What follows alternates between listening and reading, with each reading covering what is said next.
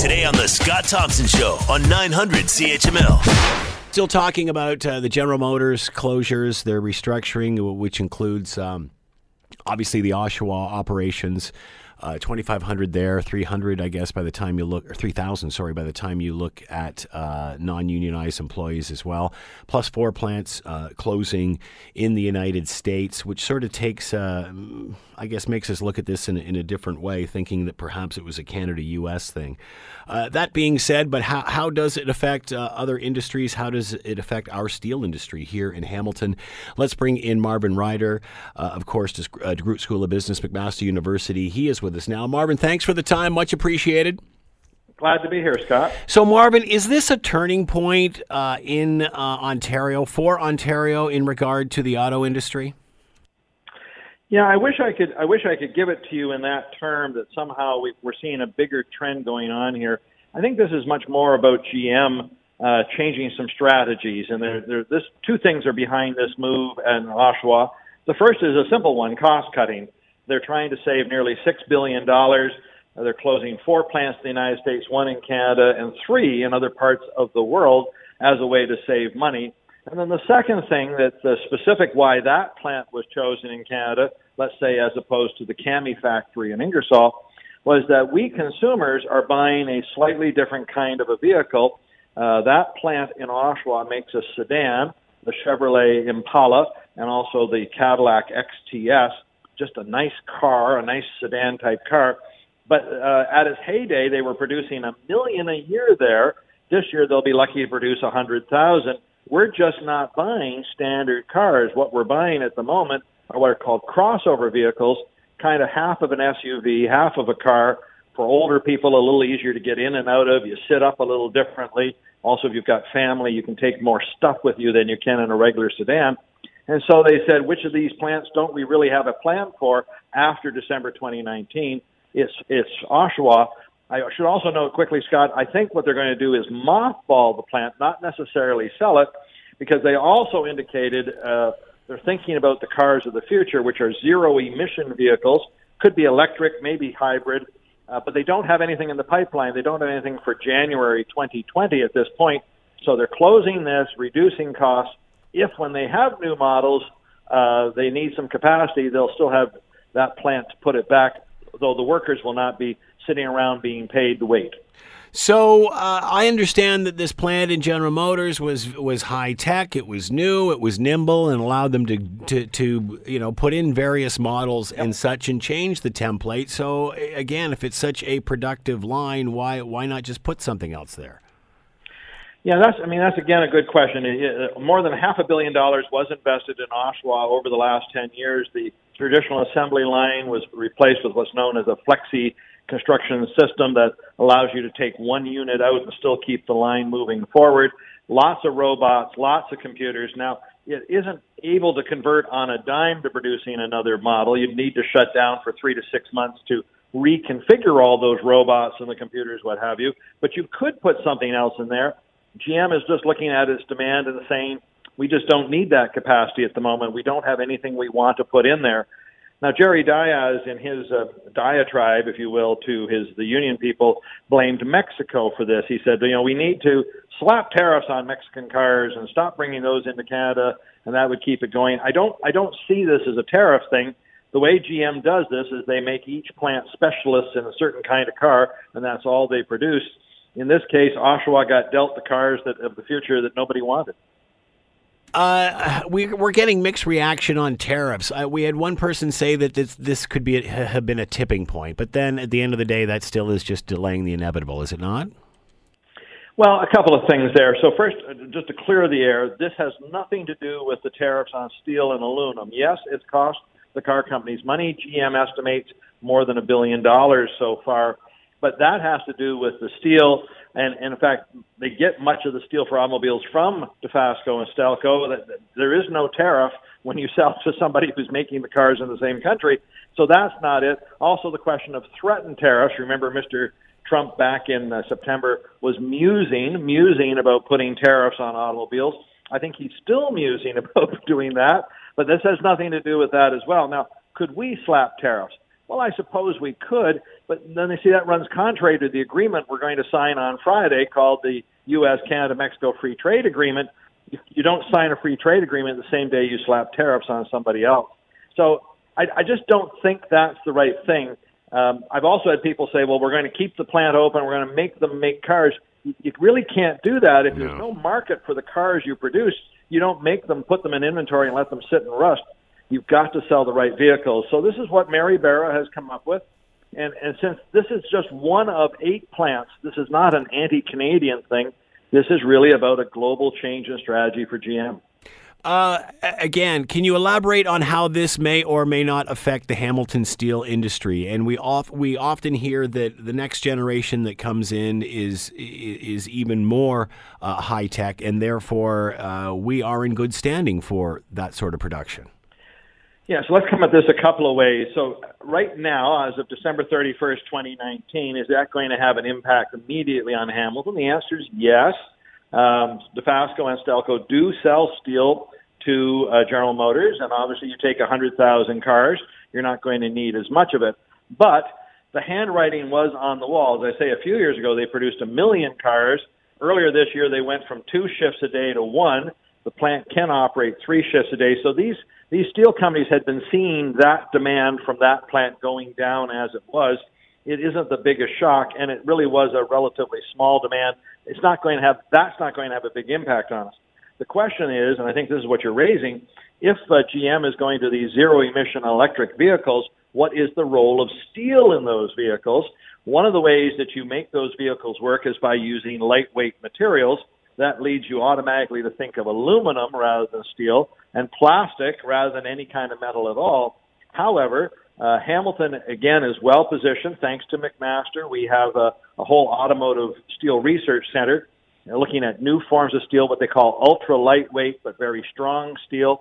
And I think what our steel companies are doing is they're getting in with GM on the research side of it as they are developing these vehicles and making sure the kinds of products we make here can still be included in those new vehicles.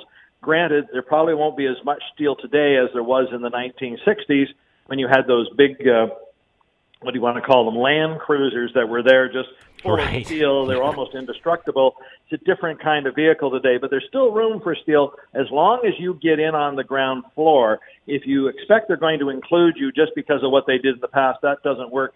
You've got to make your case with them and be there shoulder to shoulder during the research process. What about the bailouts, Marvin, and, even the union uh, and and money to research and development uh, to keep this all alive? I mean, does that just buy you time? Does it buy you another ten years? Uh, yeah. What what what do those? How should those people be feeling today? Yeah, I'm sorry that I chuckled there as you said that, but when we when we Canada stepped forward and helped both Chrysler and General Motors back in 2007 8 when the recession was on we said there are some strings attached to this money. You know we're just not bailing you out because we're nice guys.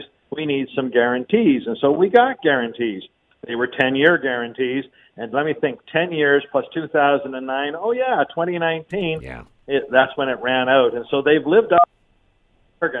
Um, I, I get what people are saying. We've helped you out, but it doesn't get you an infinite guarantee of support. They're time limited. And again, I'm sorry to say it like this. We saw the same thing with U.S. Steel in Canada. Uh, that they made certain pledges. The day those expired, they changed their direction on. That that's that tends to be what business does, simply because the business environment keeps moving. What people demanded at one time changes.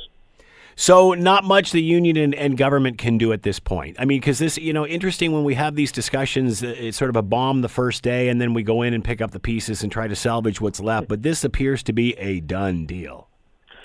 In a way. So, I think there are two things that government can do. The first is for the workers that are affected. I think, you know, it's like we always say during an emergency our thoughts and prayers, our hopes and prayers.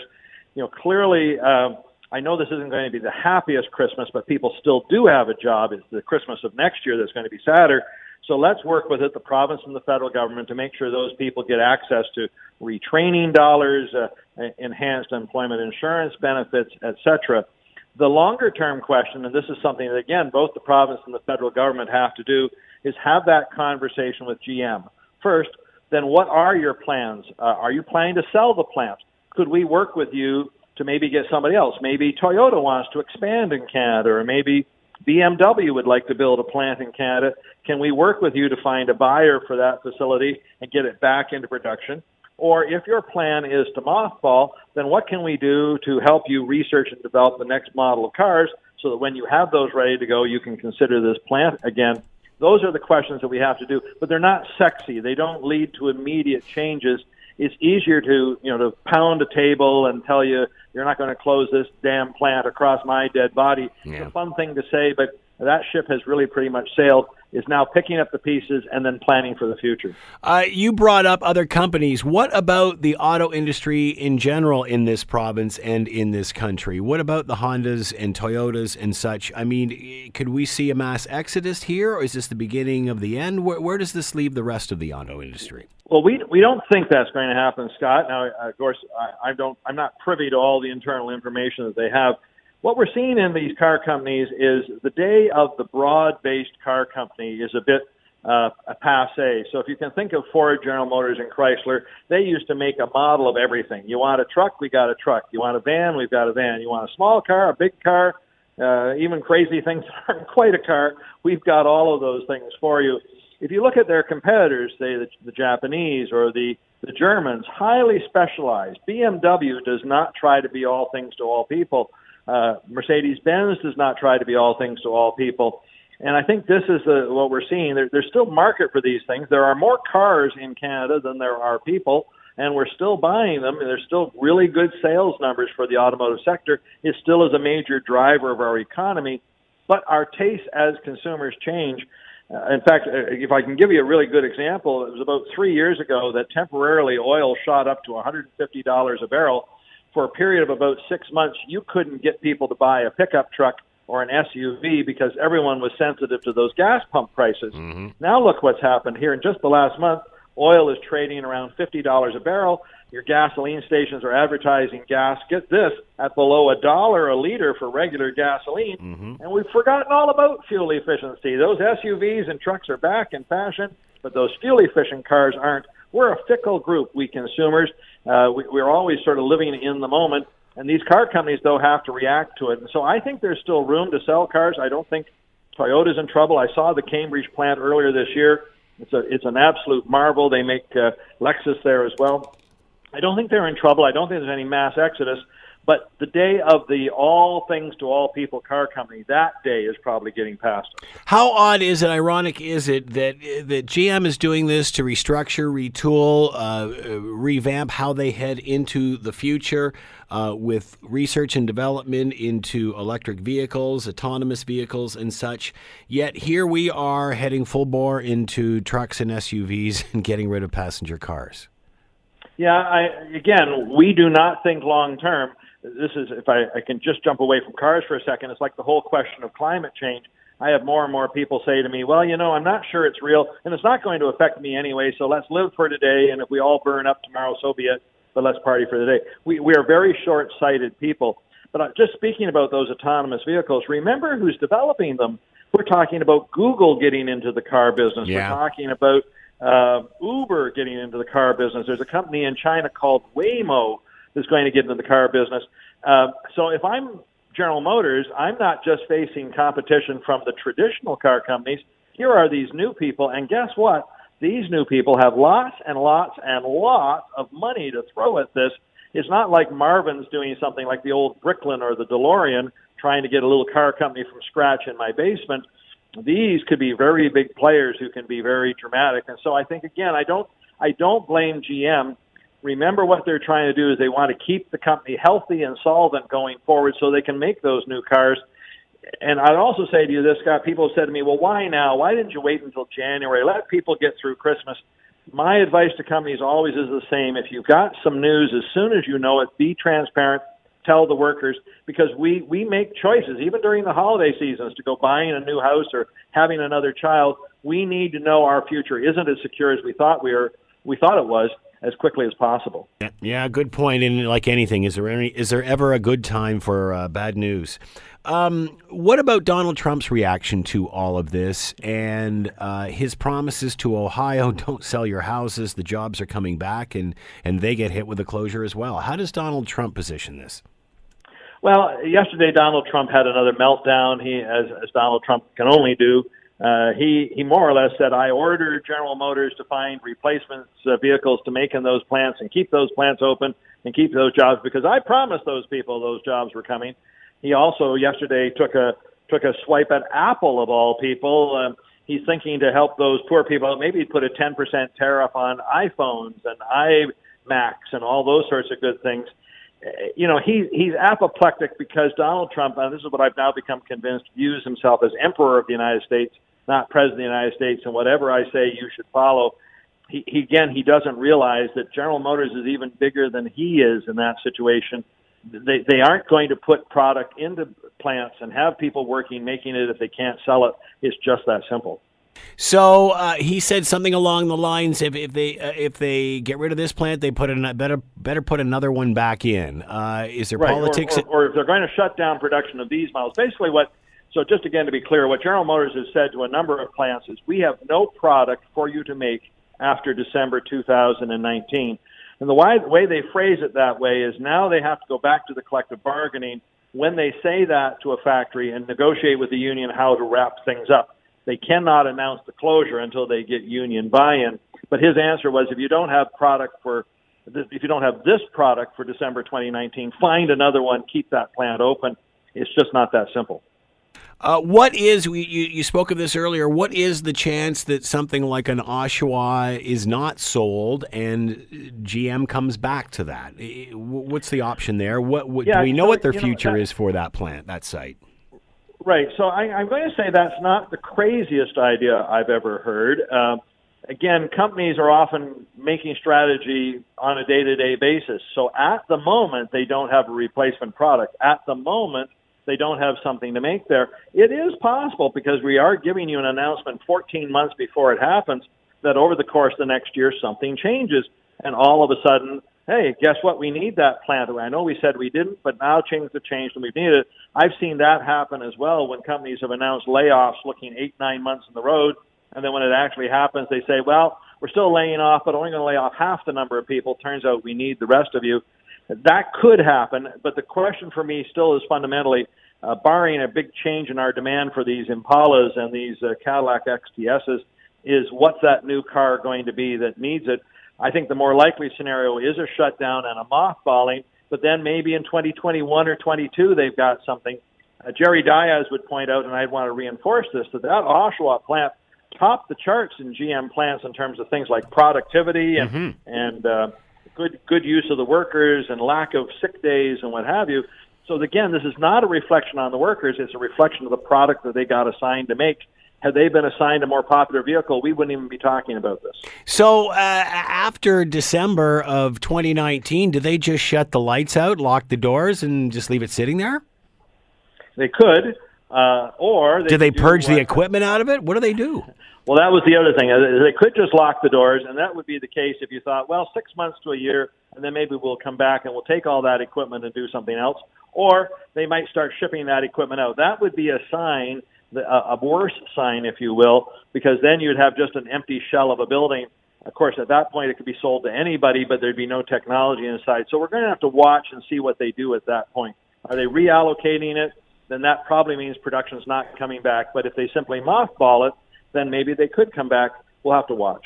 Uh, we we opened up this discussion talking about uh, w- whether this is more about the auto industry in this country or more about the the uh, health of General Motors. What about General Motors as a company in comparison to others? Where are they? How are they doing? Well, when I was first uh, contacted about this rumor on Sunday, somebody, a nice reporter, actually said to me, "The rumors they're shutting down their entire operations in Canada, not simply Oshawa, but everything." And I said, that comes as a real surprise because GM is a healthy company. It is profitable. It is selling product.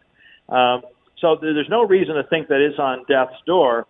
But I think what they've done is, is they've looked forward and said we need to be even healthier as we get ready for these new electric vehicles. Remember Tesla. Tesla is getting sales from somewhere. If you're buying a Tesla, you're not buying something else.